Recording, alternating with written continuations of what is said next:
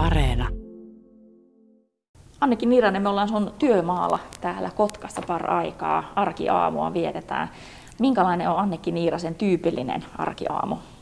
No, silloin kun ollaan täällä Takojan tiellä Kotkassa, niin on puoli kahdeksan ja kahdeksan välillä töihin ja, ja ensimmäinen tunti menee suurin piirtein siinä, että kato, katsoo päivän sähköpostit ja mitä on tullut edellisen illan jälkeen ja, ja sitten normaalia kokoontumista erilaisten asioiden tiimoilta.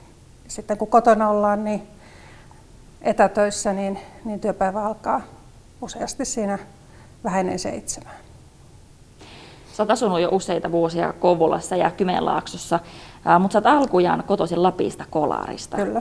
Sä oot kuvailu, että, että sä oot lähtöisin tämmöisestä niin vaatimattomista ja köyhistäkin oloista. Kerro vähän siitä, että minkälainen se sun lapsuuden ympäristö oli. No, mä oon kahdeksan lapsisen perheen toiseksi nuorin. Ja mun isä on ollut metsätyömies ja kirvesmies ja äiti oli kotona silloin, kun me oltiin pieniä ja sitten äiti ollut siivoamassa sen jäl- siivoojana valtion virastossa. Ja meillä oli Muonionjoen rannalla niin pieni, pieni talo, jossa asuttiin.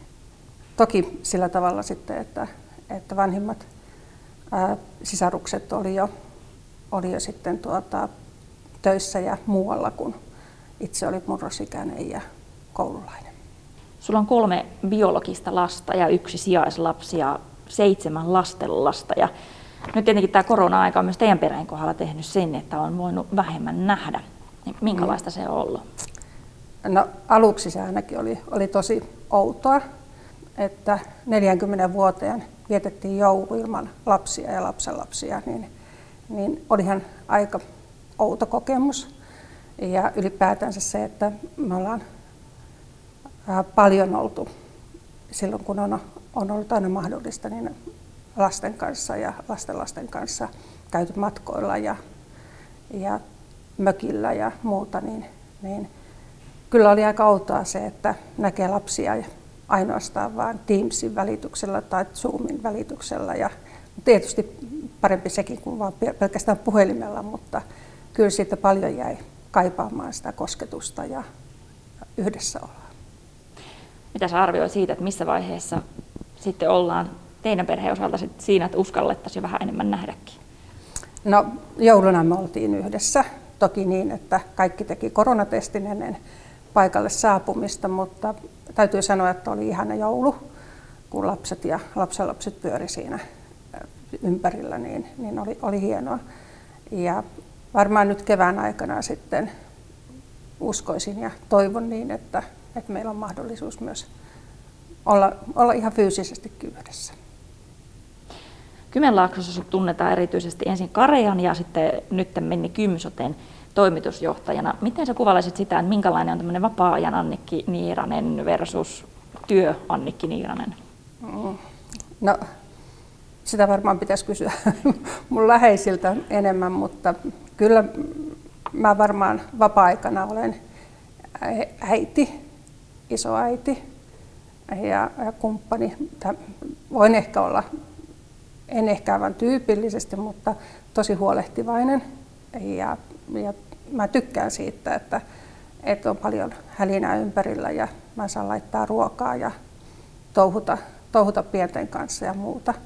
Ja sitten taas töissä niin, niin enemmänkin tämmöinen asiakeskeinen varmaankin kuin ihmiskeskeinen, vaikka tietoisesti yritän olla ihmiskeskeinen, ja, koska ihmiset kaikki tekee tuloksen töissäkin, mutta perusluonne mulla varmaan on enemmän semmoinen asiakeskeinen sosiaali- ja terveysasiat on semmoista, mitkä herättää paljon keskustelua, varsinkin silloin, kun joudutaan tekemään niitä ikäviä mm. päätöksiä.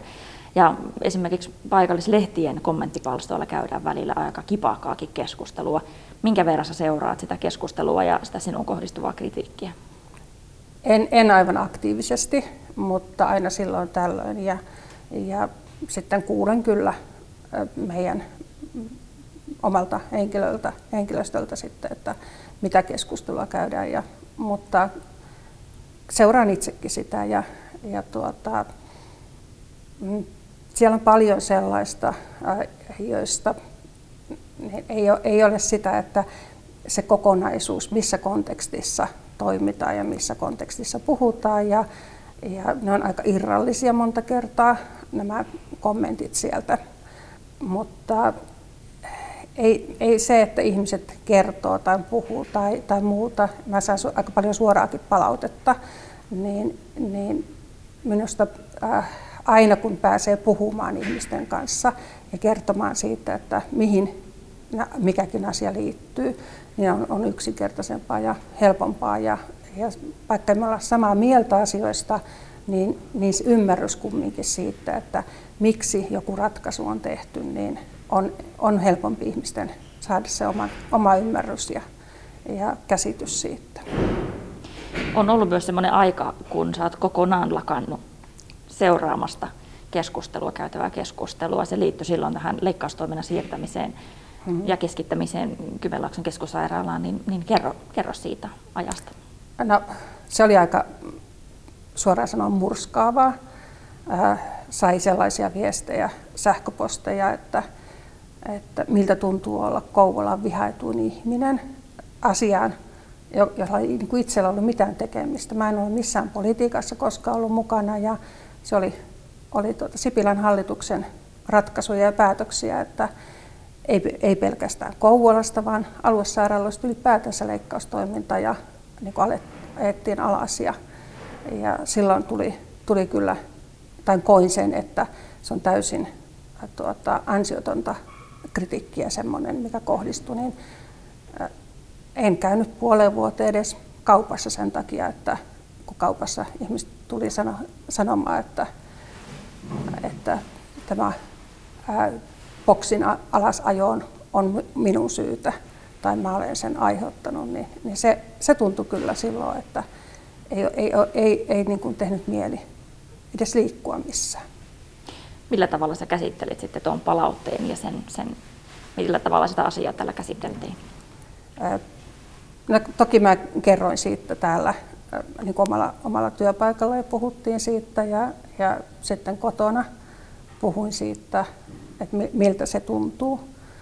Ja, ja se oli vain niin, että, että kun ihmisillä, mä ajattelen niin, että, että ihmisillä ei ollut tietoa tai ymmärrystä siitä, että se päätös ei ollut Karean päätös, eikä se ollut minun päätös, vaan se oli, oli tuota, hallituksen päätös ja lainsäädännöstä johtuva, niin, niin jotenkin sen itselle selitti sillä tavalla välillä tulee tosiaankin toimitusjohtajana aiheetonta kritiikkiä, välillä ehkä aiheellista kritiikkiä, Kyllä. mutta missä määrin sä voit sanoa, että sä oot ehkä tottunut siihen palautteen, tai ootko sä tottunut siihen?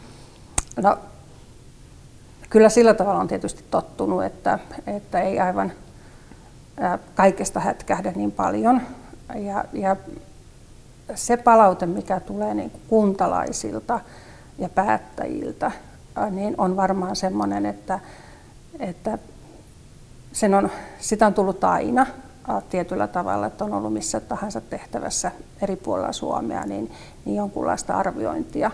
Mutta sitten kun kritiikkiä tulee sitten niin kun työkavereilta tai tuota kollegoilta, niin, niin silloin, silloin jää niin miettimään sitä, että, että semmoiseen ei välttämättä ole tottunut. Mutta, mutta tässä asemassa niin, niin on tietyllä tavalla altistunut sille kriittiselle arvioinnille. Tosiaankin Kymsote, Kymsotella on nyt viimeinen toimintavuosi tällaisena ja ensi vuonna aloittaa hyvinvointialueet toimintansa, niin miten se kuvailee tätä kuluvaa vuotta, että minkälainen vuosi tämä tulee olemaan? No, tämä on varmaan sellainen tosi mielenkiintoinen ja haasteellinen vuosi sillä tavalla, että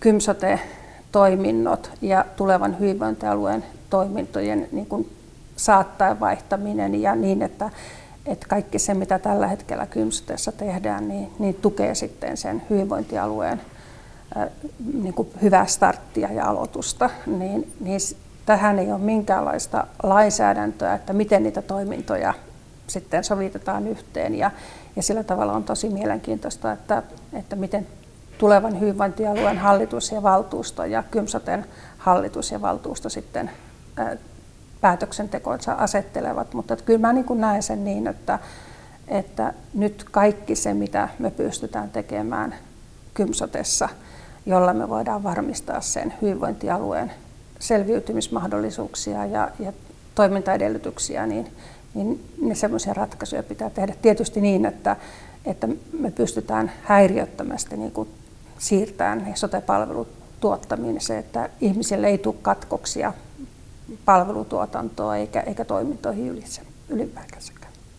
Niin mitä asioita esimerkiksi voisi olla sellaisia, mitä nyt näet, että pitäisi Kymsoten aikana tässä vielä ehtiä tehdä? No kyllä meidän varmaan ne kaikki ratkaisut, mitä tuossa valtuuston päätöksessä tehtiin siitä, että millä toimintoja sopeutetaan, niin ne pitää viedä, vaikka on meillä korona-aika olemassa, niin, niin niitä pitää niin kuin systemaattisesti viedä. Ja sitten meidän pitää etsiä sitä, että, että miten eri palveluiden kesken vielä enemmän tehdään töitä siinä, että, että se asiakaspolku on katkeamaton ja, ja otetaan niin kuin laajasti käyttöön myös sitten näitä niin kuin etäpalveluita ja digipalveluita, ja jolla sitten monipuolistetaan sitä, sitä meidän palvelutuotantoa.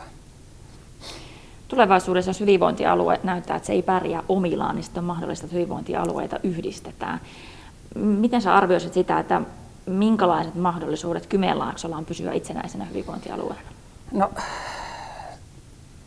mä uskon siihen, että jos me pystytään tekemään niitä muutoksia meidän palvelutuotantoon ja, ja solmimaan semmoisia kumppanuuksia sekä yksityisten toimijoiden kanssa että, että sitten tällä yhteistoiminta-alueella, niin, niin Kymenlaakso voi säilyä itsenäisenä, mutta, mutta jos meillä ei ole kykyä tehdä muutoksia meidän palvelutuotantoon, niin, niin silloin varmaan on, on se, että tämmöinen yhdistyminen tai, tai selvitystila on, on sitten mahdollista. Miten sä arvioisit sitä, että mikä on semmoinen aika, mikä ehkä nyt näyttää sen, että pystytäänkö Kymenlaaksossa tähän? No varmaan heti tässä alussa, jos ajattelee, että, että kaksi ensimmäistä vuotta, niin, niin silloin me nähdään sitä, että ollaanko me niin päästy muutoksia tekemään ja muuta. Ja, ja sitten onko meillä mahdollisuuksia selvitä sillä rahoituksella, mikä, mikä meillä tulee. Ja kyllä tämä ainakin toistaiseksi itse ajattelen, että, että meillä on kaikki evät siihen, että me voidaan selvitä. Aa, tässä on nyt jo aika pian tulossa sitten hyvinvointialueen johtajan haku täällä Kymenlaaksossakin. Sä oot nyt sanonut sitä, että se, se ei ole vielä käynyt sulla mielessäkään, että, että haetko sitä paikkaa tai et, niin miksi se ei ole vielä noussut pohdintaan?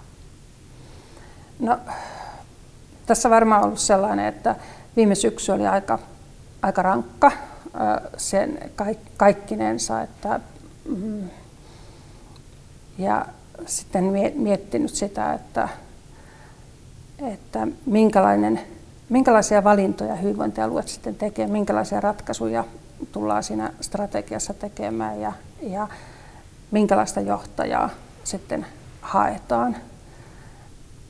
Niin pitää pohtia sitten sitä, että, että onko se työ sellaista, johon itse, että se on omien arvojen mukaista, jota voi tehdä. Kuinka paljon sitten myös ehkä oma henkilökohtainen elämä vaikuttaa siihen, että, että haetko tuota paikkaa? No toki, toki tietysti se, että, että olen kohta 60 ja, ja pitää miettiä sitä, että, että kolme neljä vuotta on se aika ikkuna, jossa on töissä. Ja mit, mitä ajatuksia tai mi, mi, mitä tavoitteita sille sitten hyvinvointialue ajattelee, että on sen kolmen neljän vuoden aikana saatava, jonka voisi itse olla töissä, niin, niin sekin on. Ja, ja sitten myös se, että minkälaiseksi muuttuu meiltä tämä korona, koronan jälkeinen aika, että kyllä tämä on opettanut myös sen, että elämässä on muutakin kuin työnteko, että, että sen olen kyllä toki eh, oman, omien lasten kanssa ja omien lasten lasten kanssa niin perheen ja työn pystynyt niin kuin yhdistämään, mutta, Mutta on tämä ollut sellainen aika, tämä korona-aika, että sitäkin kaipaa, että, että pystyy antaa myös lapsille aikaa. Jos käy niin, että päätät, että et hae sitä johtajan paikkaa, niin mitä sitten? No, lain mukaan niin kaikki työntekijät siirtyy liikkeen luovutuksella hyvinvointialueelle. Ja mä en usko, että mä oon tehnyt pitkän uran erilaisissa tehtävissä, että on, on monipuolinen kokemus siitä, että julkisen hallinnon palveluksi, niin uskon, että sieltä löytyy sellaisia tehtäviä, joissa mä voin palvella vielä sitten tulevaa hyvinvointialuetta.